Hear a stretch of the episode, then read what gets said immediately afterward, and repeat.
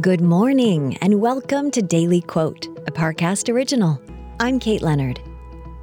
Today's quote is from poet William Wordsworth. In 1807, Wordsworth published the poem, The World is Too Much With Us. In it, he penned the phrase, The world is too much with us.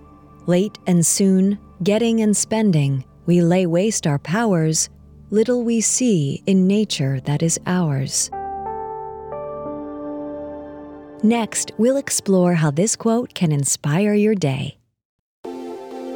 Now, let's look at the context in which William Wordsworth wrote this poem. When you think of rebellion, an English romantic poet writing at the turn of the 19th century might not come to mind. But if you were to catapult Wordsworth to the 1960s, hand him some tie dye and a flower crown, you might be surprised at how well he fits in.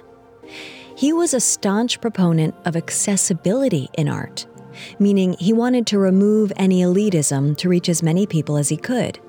To do so, he wrote in the language and speech patterns of the average person, not just the educated.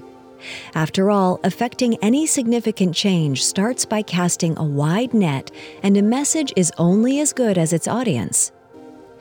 Today, Wordsworth's message is clear and resonant.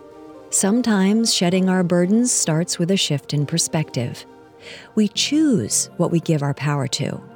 And too often, we give it away to systems that don't work with us or for us. We allow things like our careers and our possessions to become trophies that dictate our self worth.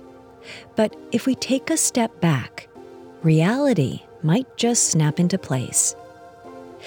These trophies are an invention of man. We could all benefit by letting them collect more dust and opening our eyes to what is real nature. The world and our planet is forever with us. So maybe if we take more time to listen to her music, drink in her beauty, breathe her air, and gaze at the stars, we might just recognize what a powerful thing it is to be exactly where we are.